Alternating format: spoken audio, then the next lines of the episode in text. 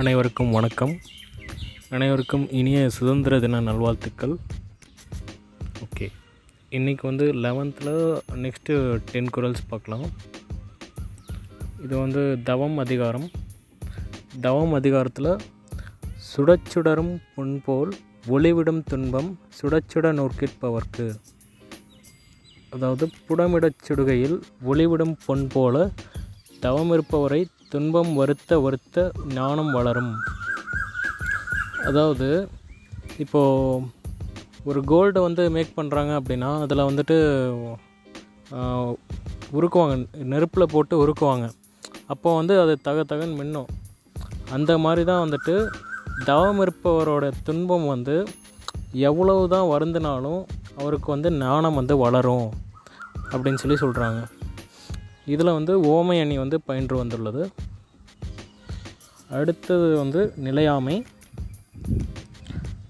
நிலையாமையில் வந்து ஃபஸ்ட்டு குரல் நாச்சற்று விக்கல் மேல் வாராமன் நல்வினை மேற்சென்று செய்யப்படும்.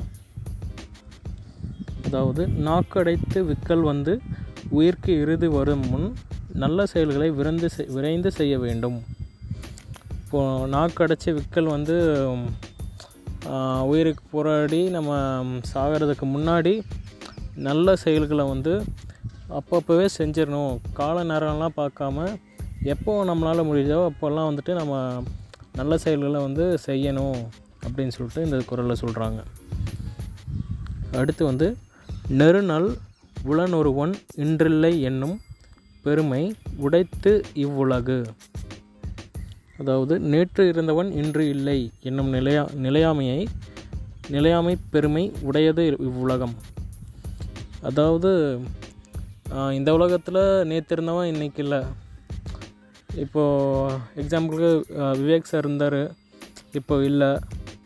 அந்த மாதிரி தான் இப்போது நேற்று இருக்கிறவங்க இன்னைக்கு இல்லை. அந்த மாதிரி ஒரு நிலையாமை பெருமை கொண்டது இந்த உலகம் அப்படின்னு சொல்லி சொல்கிறாங்க அடுத்து ஒரு பொழுதும் வாழ்வது அறியார் கருதுப கோடியும் அல்ல பல. ஒரு பொழுது கூட வாழ்வின் தன்மையை சிந்திக்காதவர்கள் என்னும் எண்ணங்கள் கோடியல்ல இன்னும் அதிகம். அதாவது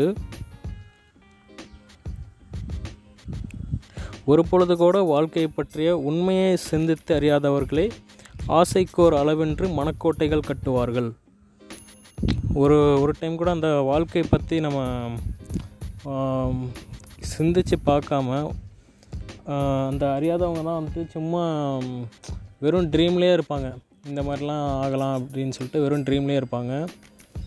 அதுதான் வந்து சொல்கிறாங்க ஒரு பொழுது கூட வாழ்க்கையை பற்றிய உண்மையை சிந்தித்து அறியாதவர்களை ஆசைக்கோர் அளவின்றி மனக்கோட்டைகள் கட்டுவார்கள். இன்னொரு பொருள் என்ன சொல்லலாம்னா உயிரும் உடம்பும் இணைந்திருந்தும் உடம்பின் நிலையற்ற தன்மையை ஒரு ஒரு கணப்பொழுதும் அறிய இயலாதவர் கோடிக்கும் மேலான நினைவுகளை எண்ணி நிற்பர். இப்போது உயிரும் உடம்பும் இணைஞ்சிருந்தாலும் உடம்பு என்ன ப- பண்ணுதுன்னே தெரியாது.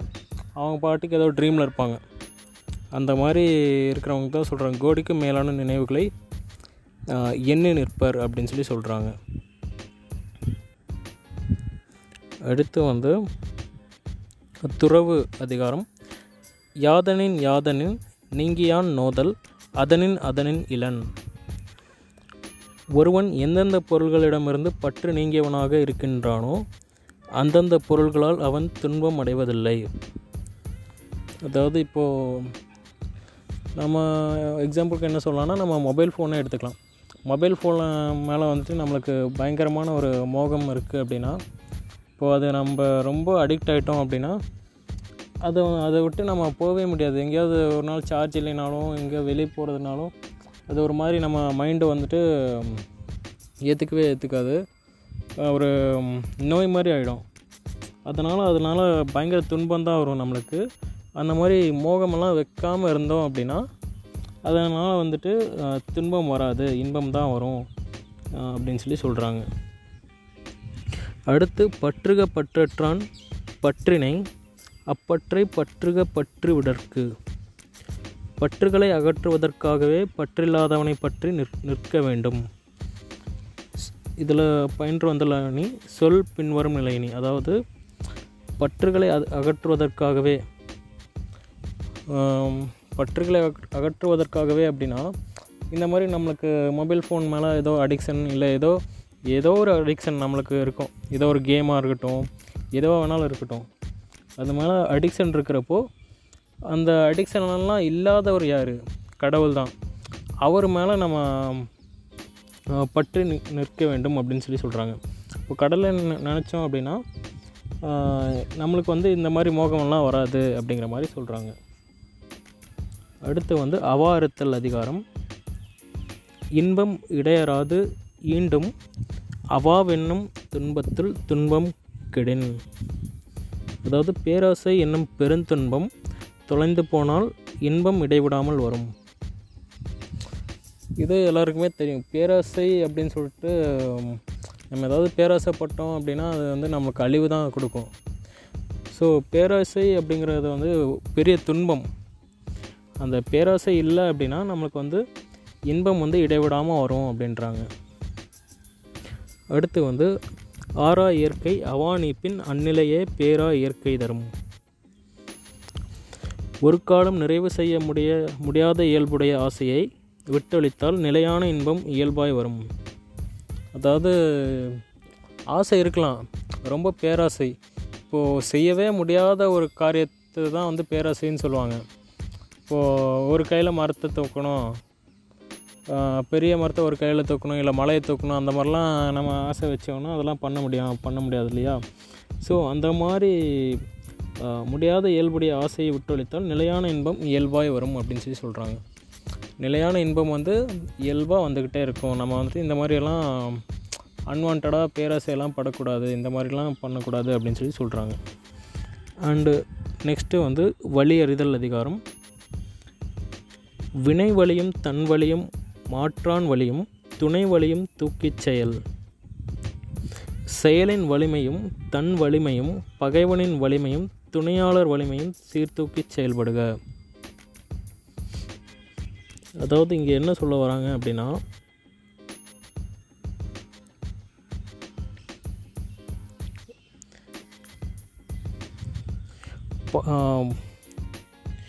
இப்போது ஏதோ ஒரு போரே வருது இல்லை நம்மளுக்கு யாராவது எனிமீஸ் இருக்காங்க அப்படின்னா செயலின் வலிமை அந்த செயலுடைய வலிமை என்ன அப்படின்னு சொல்லி நம்ம தெரிஞ்சுக்கணும்.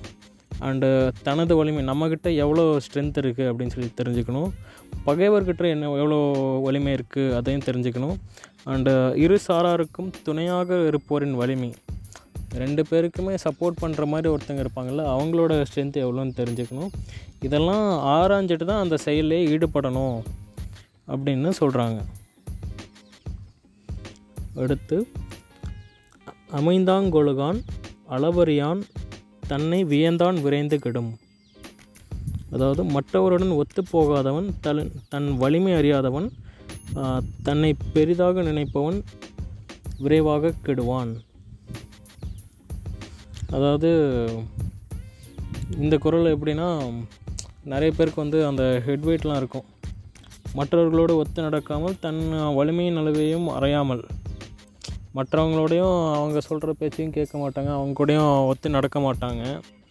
அண்டு தன்னுடைய வலிமையோட அளவையும் தெரியாது. நம்மளுக்கு எவ்வளோ ஸ்ட்ரென்த் இருக்குது நம்மளுக்கு எவ்வளோ பவர் இருக்குங்கிறதையும் அவங்களுக்கு வந்து தெரியாது.